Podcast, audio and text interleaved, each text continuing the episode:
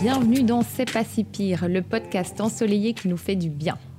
Ça cogite un peu trop dans ta tête? Mais as-tu déjà pris le temps d'analyser le lien qui existe entre ce que tu te racontes et les sentiments que ça te provoque? Non? Pourtant, tes pensées ont un impact direct sur comment tu te sens.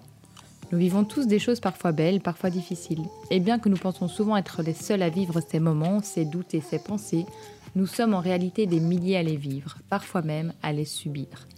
Je suis Alexandra Dog et dans ce podcast, mes invités vous donnent à travers leurs histoires des astuces pour prendre la vie du bon côté et changer la manière dont on vit notre quotidien. Alors que vous soyez au lit, en transport ou en train de cuisiner, détendez-vous et déconnectez de vos pensées grâce aux histoires de mes invités. Dans ce deuxième épisode, nous allons vivre avec Marie la fameuse crise de la trentaine. Alors c'est une crise que la femme vit à la fin de vingtaine, je pense, et début trentaine, et chez un homme, ça va arriver un peu plus tard, euh, vers les 35 ans.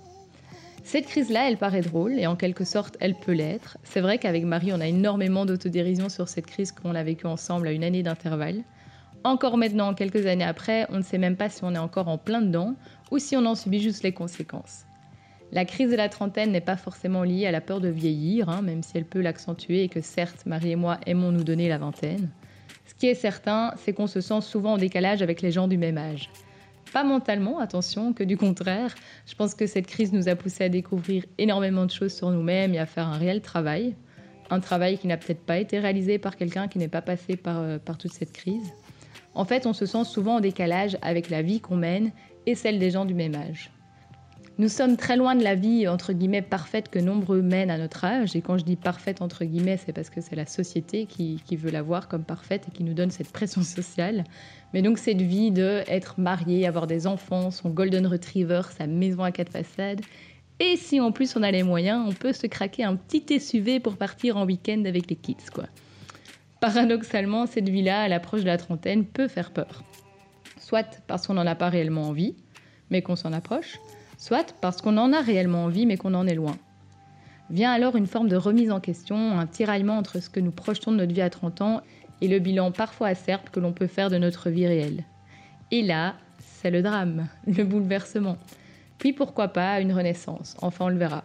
Je vous laisse donc avec Marie, une amie parisienne je plaisante, elle est belge et elle me tuerait pour cette blague. Donc je vous laisse avec elle, avec Marie, que j'ai rencontrée lors de mes années de gloire et des siennes aussi d'ailleurs, lorsque nous étudions à Oxford. Bon épisode!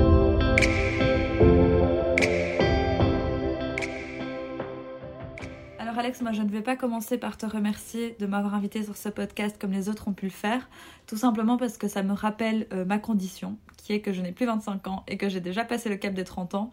Et j'ai beau essayer de le nier, il est là et il est là depuis 3 ans. Et en plus, je pense que ma crise de la trentaine ne s'est toujours pas arrêtée parce que là, aujourd'hui, j'ai 33 ans et tout ce à quoi je pense, c'est de booker mes prochaines vacances en surf camp et de me faire refaire un piercing au nombril. Donc, je pense effectivement que non seulement euh, la crise de trentaine a été très forte pour moi, mais je pense en plus qu'elle n'est pas complètement partie.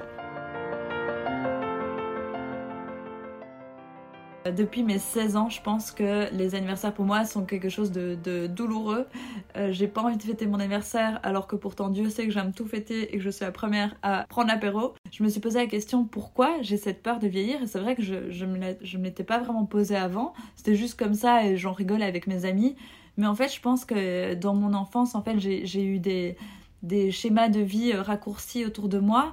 Euh, ça me rappelle à quel point la vie peut être courte et, et à quel point elle peut passer vite et à quel point du jour au lendemain euh, tout, peut, tout peut partir. Donc du coup je pense que ça vient de là ma, ma peur viscérale de, vieillir et que je veux ralentir le temps et je voudrais freiner le temps mais malheureusement euh, les trois rides sur le front me rappellent que j'ai effectivement passé la trentaine depuis trois ans.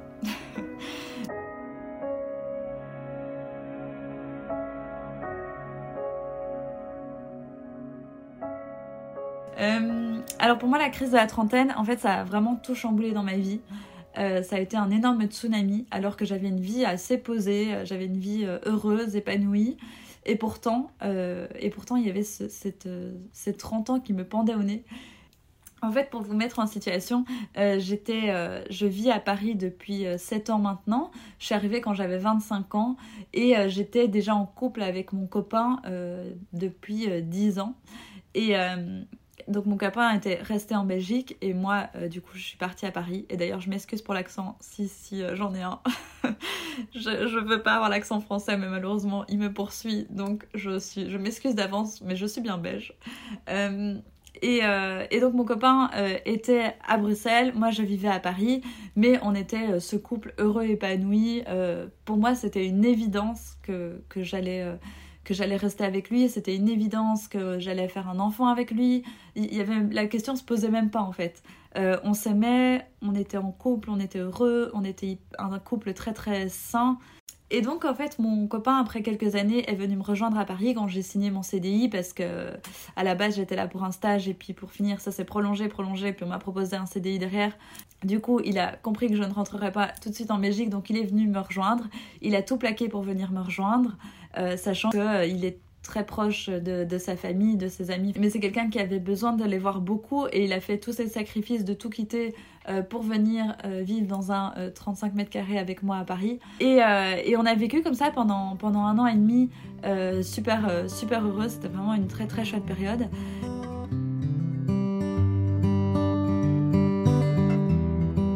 Et donc tout a basculé en août 2018 quand euh, une copine française du coup m'a invité à un anniversaire à Bordeaux et c'était une pool party. À cette pool party étaient invités les copains de sa petite sœur qui avait 23 ans et qui en fait étaient tous des footballeurs de 23 ans, euh, gaulés comme jamais. Et ce soir-là, j'ai ressenti tellement une envie de tromper mon copain alors que j'avais vraiment jamais ressenti ça.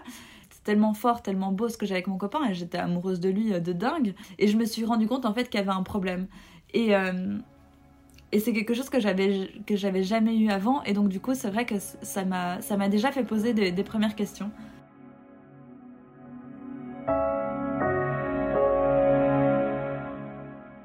En fait, le, jeune homme qui s'est intéressé à moi, le jeune homme tout en muscles, euh, a euh, demandé mon numéro et en fait on a échangé quelques messages peu de temps, mais en tout cas trop de temps à mon goût parce que j'aimais pas du tout, euh, j'avais l'impression de, trahir mon copain et effectivement je pense que, je le faisais. Mais, mais c'est vrai que moi là j'avais 29 ans, euh, il y avait ce petit jeune de 23 ans qui s'intéressait à moi et c'était juste, voilà, j'étais dans ma vie de couple et du coup dans une petite routine. Et donc du coup c'est vrai que c'était quelque chose d'assez excitant et je le regrette certainement aujourd'hui, mais en tout cas ça, a été un peu l'élément déclencheur qui a fait que je me suis posé des questions par rapport à mon couple. Et en fait, mon copain, à l'époque, me parlait de plus en plus de mariage et de bébé. Et forcément, c'était les étapes d'après, parce que ça faisait 15 ans de couple, euh, plus euh, emménager ensemble. Je pense que la logique des choses voulait que, effectivement, on allait se marier et avoir un enfant et que c'était les, prochaines étapes. Euh, moi, j'avais du coup 29 ans. Lui avait un an et demi de plus.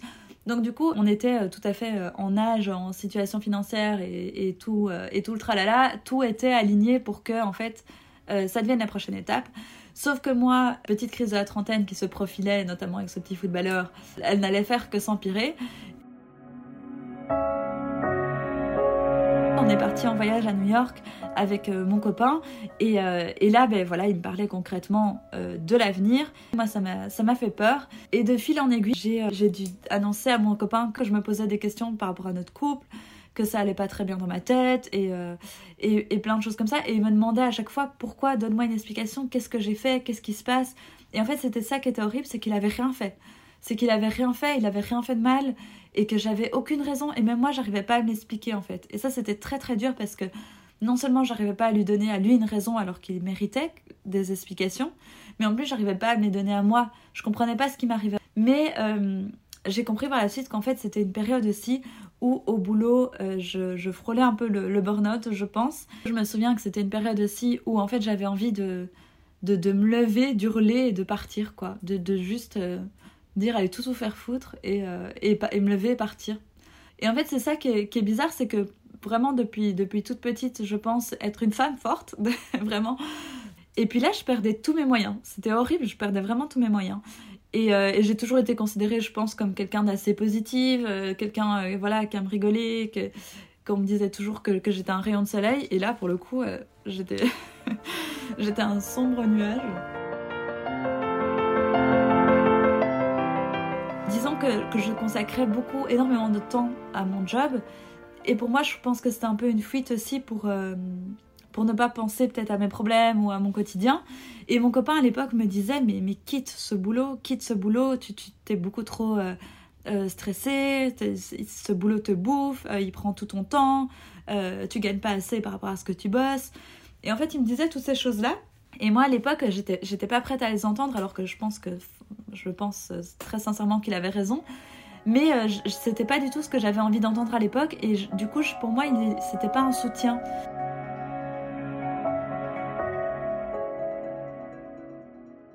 Euh, ça a pris du temps en fait de se séparer parce qu'on vivait ensemble et que moi je lui disais juste je sais pas ce que je veux, je sais pas, j'étais dans une période totalement de déni en fait. Je voulais juste simplement pas voir la réalité en face je, voulais pas penser, je voulais pas réfléchir. C'était une période très très bizarre et je pense que c'est un peu Burnout qui a fait ça j'avais deux problèmes en face de moi et en fait j'ai préféré en éliminer un parce que euh, il me soutenait pas et qu'il me comprenait pas et je me disais voilà c'est le plus facile. C'est certainement ça sans le savoir du tout qui s'est passé dans ma tête. Et du coup j'ai éliminé euh, mon copain ce qui est absolument horrible hein. et la façon dont je le dis est horrible. Mais, mais je, pense sincèrement que c'est un peu ça qui s'est passé dans ma tête où, où j'arrivais tellement plus à réfléchir et j'étais tellement plus euh, maître de, de mes pensées euh, et maître de, de mes émotions Franchement, j'étais devenue un robot.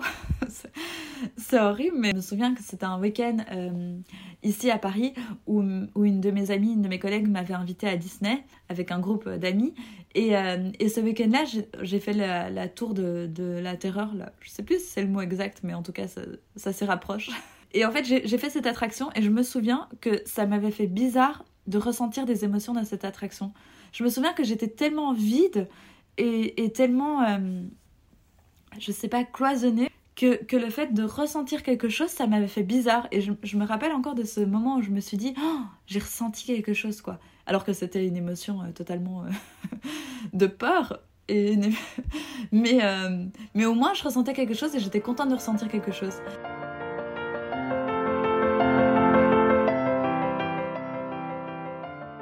Et il s'avère que tout ça s'est passé entre le mois d'août et le mois de décembre 2018. Et moi, j'allais fêter mes 30 ans le 11 janvier. Et, euh, et, puis lui m'a dit, écoute, je pars, je pars de l'appartement, euh, je pars pendant un mois. Si en janvier, euh, t'es là, c'est que tu veux nous donner une chance et qu'on repart et que et qu'on revit heureux comme, comme on a pu l'être. soit il m'a dit, soit tu prends tes affaires et tu pars et c'est fini entre nous. Et donc du coup, je devais prendre cette décision. Je suis rentrée euh, en Belgique pour les fêtes dans ma famille. Ça a été horrible dans ma famille parce que j'étais forcément pas bien. Euh, ma famille ne me comprenait pas du tout. Et, euh, et en fait, ils l'acceptaient pas. ils m'ont dit des choses horribles comme que j'allais finir seule avec des chats. et, que, lui, il allait retrouver quelqu'un parce qu'il a la chat, parce que nanana, et que moi j'allais finir seule, quoi. Euh, donc pas du tout le genre d'encouragement qu'on a envie d'entendre à ce moment-là. J'étais au plus mal et elles m'ont encore plus enfoncée.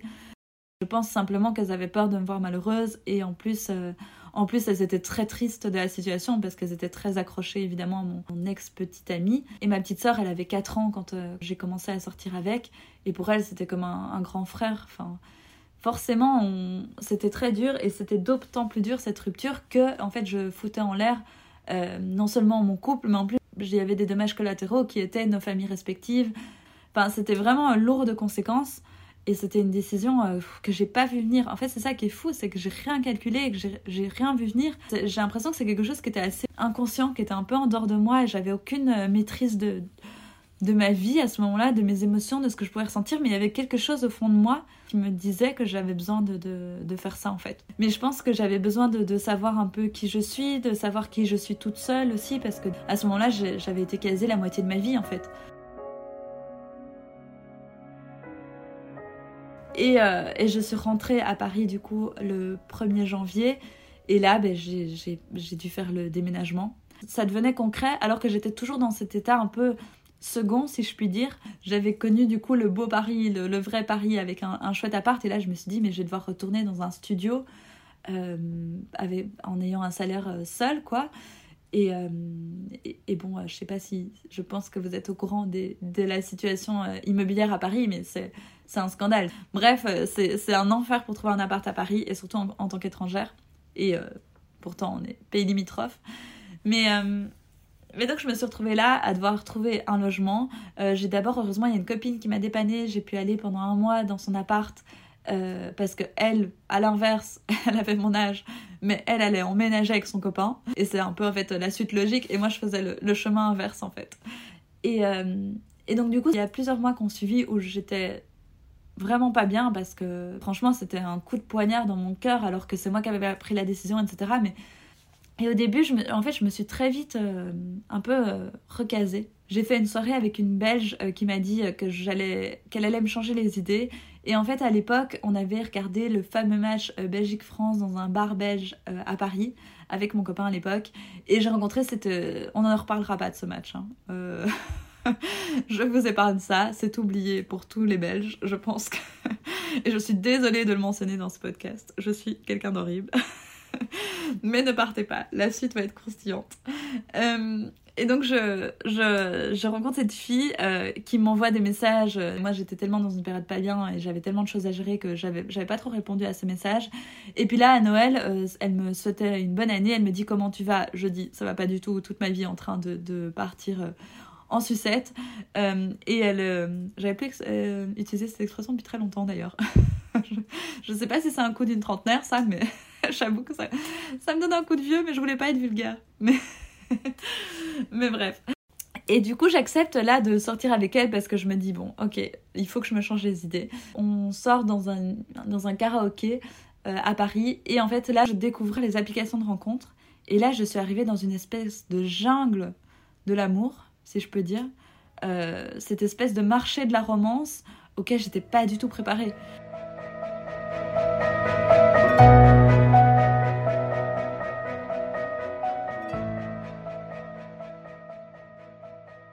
Et c'est là que j'ai découvert en fait le, mot ghosting, je connaissais même pas. Alors heureusement je l'ai pas expérimenté moi, mais mes, mes amis en parlaient et tout, et je savais même pas ce que c'était. Donc j'avais 30 ans, euh, je débarque sur le marché et je connaissais rien, je connaissais pas tous les nouveaux codes euh, du dating en ligne, euh, je, je connaissais rien de tout ça. La dernière fois que j'avais été célibataire, j'avais 15 ans, et c'était une autre époque. Et en fait, j'ai de la chance parce que première rencontre, je tombe sur, euh, sur euh, un, Corse et on est resté pendant neuf mois ensemble.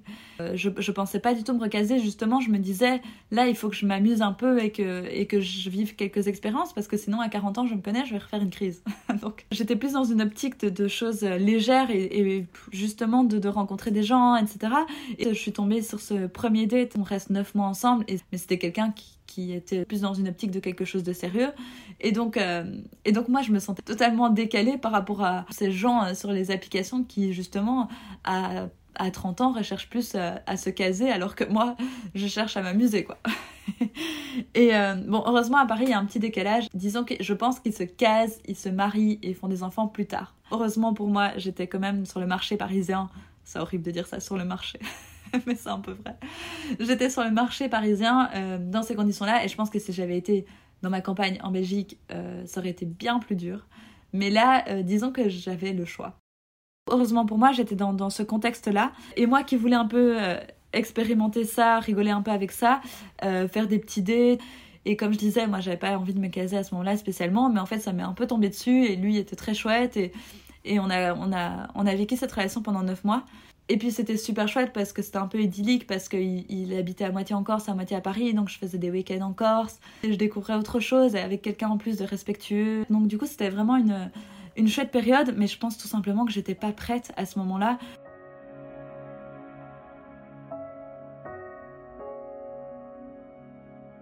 Donc moi, ma priorité n'était pas du tout de présenter mon Corse à ma famille, mais lui insistait un peu par rapport à ça, et c'était mignon en plus de sa part. Et donc, euh, et donc du coup, euh, je l'invite euh, à l'approche de Noël en famille. Et ce week-end-là, c'était tellement bizarre pour moi de voir quelqu'un d'autre, un autre garçon avec ma famille. J'ai vraiment réalisé à ce moment-là que j'étais pas prête en fait, que j'étais vraiment pas prête à me recaser. mon Corse en parallèle m'envoyait des annonces de maison en disant c'est là que je voudrais vivre plus tard, etc. moi j'étais là au secours. j'ai à nouveau 15 ans dans ma tête, euh, je, je, je, peux pas, je peux pas commencer à parler maison avec toi, enfin j'étais pas du tout prête. Ma famille évidemment, euh, si je leur fais rencontrer quelqu'un à l'âge que j'ai, elles s'imaginent que euh, ça peut être potentiellement le futur père de mes enfants, etc. et ma famille est très famille et enfant. Donc du coup, c'est quelque chose qui... ça, ça me mettait trop de pression en fait et j'étais pas prête du tout pour ça. Ça a été fini avec mon Corse après ce week-end-là et de nouveau sentiment de culpabilité de, de fou. Et à ce moment-là, je me suis retrouvée pendant une période euh, un peu euh, seule parce que j'ai voulu en fait. J'avais juste besoin, je pense. Et c'est avéré que le confinement est arrivé. Et là, euh, horrible, me retrouver à 30 ans de retour dans ma famille. Et moi, c'était une période où ben, j'allais pas très bien parce que justement, ça me rattrapait ma rupture et tout, tout ce tous ces mois difficiles me, me rattrapaient. Et, et c'était une période où, le, en fait, c'est ressorti physiquement. Euh, toutes ces émotions refoulées sont ressorties en maladie. J'étais j'étais vraiment pas bien. Euh, j'ai attrapé le, Covid assez rapidement. Euh, on savait pas à l'époque que c'était le Covid quand c'était le, les tout débuts. Mais c'est vrai que j'étais affaiblie physiquement. Et je pense vraiment que c'est mon corps qui parlait parce que justement, j'ai essayé de nier tout ça pendant des mois. Et, et là, en fait, c'est juste la réalité qui me rattrapait. Et toutes ces émotions refoulées, toutes ces émotions de, de tristesse profonde, m'ont rattrapé à ce moment-là, je pense, et ça, s'est d'abord manifesté physiquement. Et puis j'ai dû guérir, euh, enfin j'ai dû euh, laisser m'exprimer, j'ai dû laisser faire le deuil pour, euh, pour après pouvoir un peu guérir et physiquement et mentalement.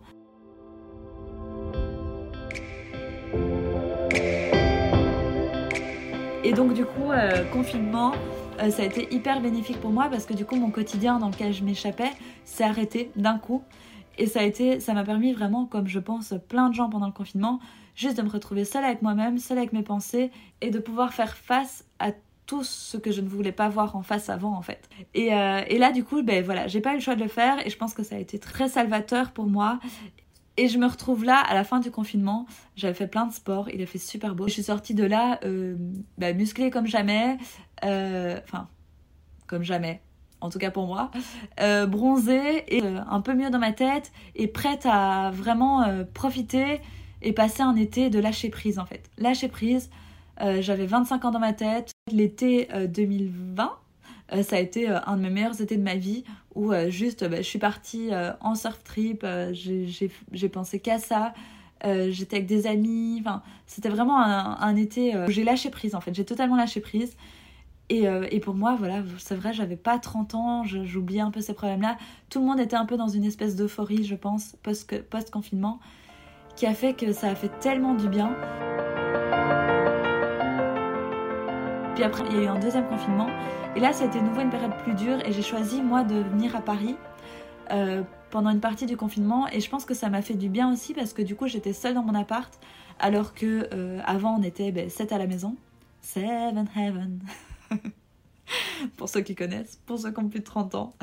Euh, on était vraiment sept à la maison et, et c'est vrai que moi je, fais toujours la femme forte, je, je, je, montre pas beaucoup mes émotions euh, à ma famille et je leur parle pas de tout ça et d'autant plus parce que j'ai l'impression d'être totalement incomprise. Et en parallèle en fait j'ai appris que mon ex allait être papa et donc du coup ça a à nouveau été un coup dur parce que bah parce, parce, que c'est évidemment c'était c'était quelque chose que j'avais toujours imaginé qu'il serait avec moi. Et, euh, c'était forcément pas facile. Et ça me rappelait de nouveau à la réalité de la chose qui était qu'on n'était plus ensemble, que j'avais mis un terme à cette relation. Et là en fait euh, je lui ai écrit une lettre. Je pense que je pense que ça a été quelque chose de euh, de libérateur pour moi. Euh, je savais même pas si j'allais lui envoyer, mais je me suis dit, bon, au moins il faut que j'exprime. Et puis surtout, il fallait que moi je fasse ce travail de me poser les questions. Qu'est-ce qui s'est passé dans ma tête à ce moment-là, en fait? Je pense que si je peux l'expliquer aujourd'hui, c'est notamment grâce à ce moment-là où j'ai pu euh, réfléchir à tout ça. Et ça m'a permis vraiment de pouvoir faire mon deuil et d'avancer dans la vie.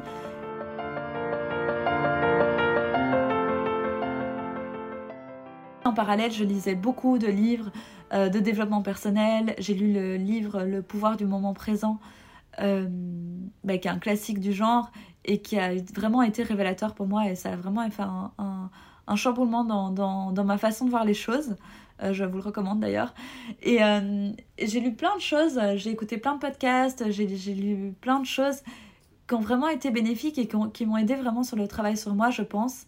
j'ai mis quelques petits rituels en place pour, bah, pour me sentir mieux et pour prendre soin de ma santé mentale, euh, dont un qui, est assez euh, bénéfique, je pense. Et on me l'avait déjà donné à l'époque quand j'avais 11 ans et que j'ai eu un malheur euh, dans ma vie, que j'ai perdu un proche. on m'avait déjà conseillé de faire ça à l'hôpital, je me souviens. Il y avait une infirmière qui était venue vers moi et qui m'avait dit Marie, pense tous les jours aux choses positives qui te sont arrivées dans la journée. le soleil qui brille, les oiseaux qui chantent, etc. Et à l'époque, ça m'avait pas parlé du tout. Et en fait, maintenant, c'est quelque chose que j'ai mis en place. Et tous les jours avant de m'endormir, je me répète trois choses positives ou pour lesquelles je suis euh, reconnaissante ou que je suis fière d'avoir accompli. Ça paraît bête hein, comme ça, mais c'est vraiment quelque chose de, bénéfique et c'est quelque chose qui, me permet aussi de m'endormir tous les soirs euh, sur une note positive. En plus, ce petit rituel a fait que maintenant, pendant la journée, je me je profite plus du moment parce que je me dis ah ça je me le dirai ce soir. Et donc je me rends compte que c'est un moment joyeux et donc je profite de l'instant présent. Et puis ça m'a permis de voir aussi qu'il y avait plein de choses de positives et de, joyeuses qui m'arrivaient dans ma vie. Alors que sincèrement pendant toutes ces années je pense sincèrement que ma rupture il m'a fallu trois ans pour m'en remettre. Donc je m'en remets seulement maintenant. J'étais tellement euh, vide de sentiments que même la joie, je la ressentais plus. Autant ma tristesse, je la ressentais pas, parce que je niais tout ça, je niais en bloc, je faisais comme si ça n'existait pas. Et en fait, la joie non plus, du coup, la joie, je la ressentais pas non plus. C'était vraiment très étrange comme période, parce que euh, je, je ressentais plus. Euh, je ressentais plus les émotions, qu'elles soient négatives ou, positives. Et là, ces petits rituels ont fait en sorte que j'intègre un peu plus de positif et que je ressente de nouveau de, la joie, etc. Et euh, je parais pour une dépressive. mais euh, mais j'avoue que je l'ai été. Il faut que j'assume. Je l'ai été pendant, pendant longtemps. Enfin, pendant longtemps. en fait, je l'étais, mais je le montrais pas. Ça, c'était très dur. Et s'il y a bien quelque chose que, que toute cette période m'a appris, c'est justement à, à, accepter mes émotions. Déjà, à les reconnaître, à les accepter et puis à les vivre. Euh, et je pense que c'est hyper important que ce soit une, une, une pensée, euh, une émotion négative ou positive. Je pense qu'il faut la vivre il faut la vivre pour, euh, pour ne pas qu'elle se reste enfuie en nous et qu'elle se traduise d'une autre manière. Et en fait, oui, j'ai fait un travail sur moi qui, je pense, m'a fait faire un bond de, de, de 5 ans en, en, apprentissage sur moi, en maturité, en confiance en moi. J'ai appris plein de choses euh, sur moi-même, j'ai appris à, modifier ma façon de penser et, euh, et, tout ça, ça a été hyper bénéfique. Mais pour ça, je pense qu'il fallait vraiment que j'arrive à un peu tourner la page euh, de ces premières années de ma vie pour pouvoir commencer un nouveau chapitre sur de bonnes bases et, euh, essayer d'éviter la crise de la quarantaine. C'est mon objectif là, pour les dix prochaines années à venir.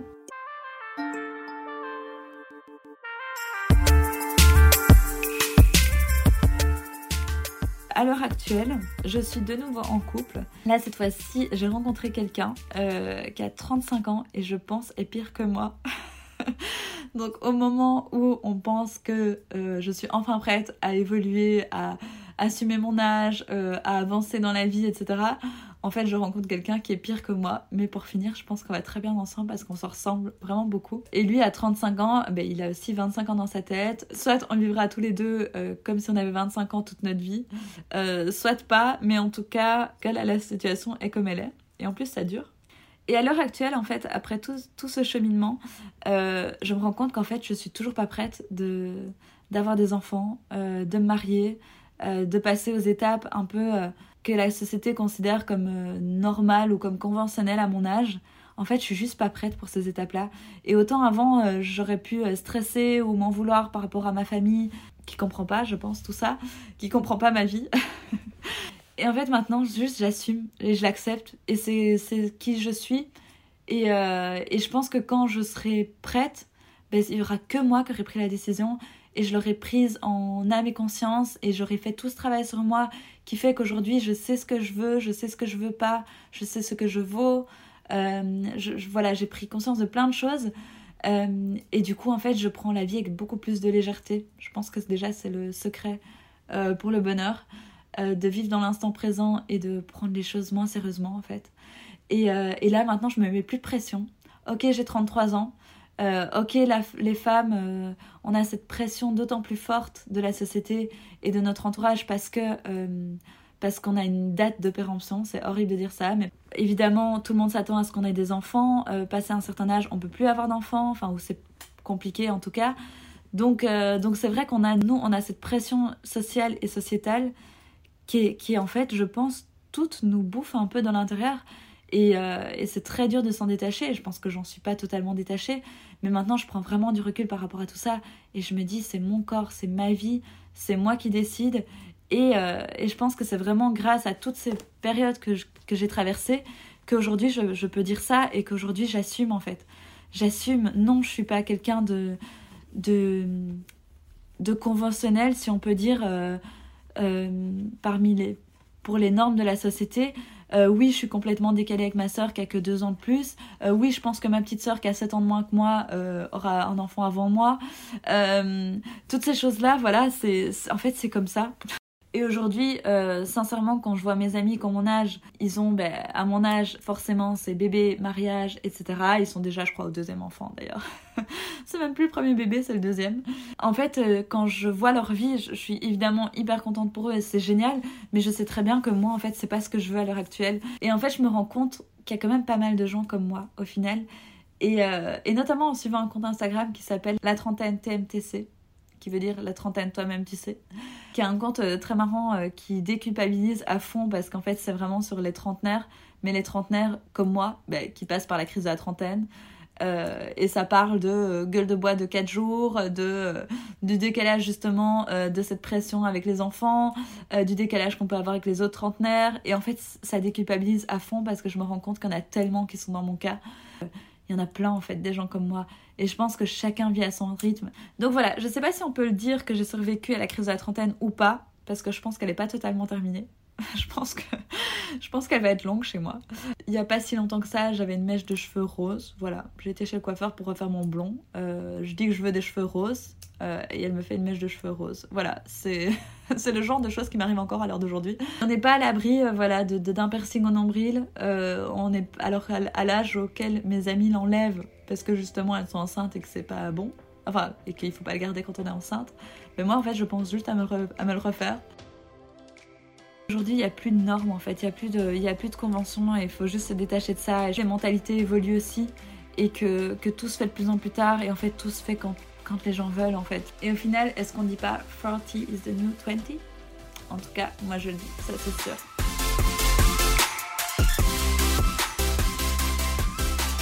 Et elle vécut heureuse avec beaucoup d'enfants. Ou pas, ou avec ses chats. Le principal, c'est qu'elle soit heureuse. Mais pour être heureuse, il faut parfois être courageux. Alors je dédie cet épisode à tous ceux qui ont eu le courage de prendre un parcours différent, ceux qui ont réussi à dire stop à une vie qui ne leur ressemblait plus, ceux qui ont eu le courage de s'arrêter et de se poser les bonnes questions. La vie est courte et selon les croyances bien sûr on n'en a qu'une. Alors, où que vous soyez, quoi que vous fassiez, il n'est jamais trop tard pour vous battre pour la vie que vous rêvez. Même si cela vous obligera à passer par des moments plus compliqués, même si cela prend plus de temps que quelqu'un d'autre. Ce qui est certain, c'est que tout peut basculer en l'espace de quelques secondes. Personne n'est à l'abri. Alors profitez du moment présent, cessez de vous comparer, cessez de vouloir ce que les autres attendent de vous. Soyez vous-même. Que vous ayez 20 ans, 30 ans, 40 ans, 50 ans ou même 60 ans. Je vous dis à bientôt, prenez soin de vous, de vos proches, et je vous fais de gros bisous sur vos petites ridules naissantes. Botoxées ou bien creusées, on s'en fiche.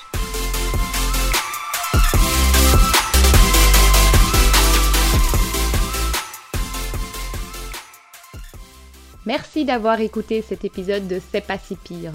On se retrouve très vite pour le prochain épisode et en attendant, n'hésitez pas à me soutenir en vous abonnant à mon podcast et en me laissant une évaluation sur Spotify, Apple Podcast ou Deezer.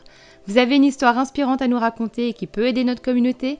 Contactez-moi alors sur l'Instagram de C'est pas si pire. À bientôt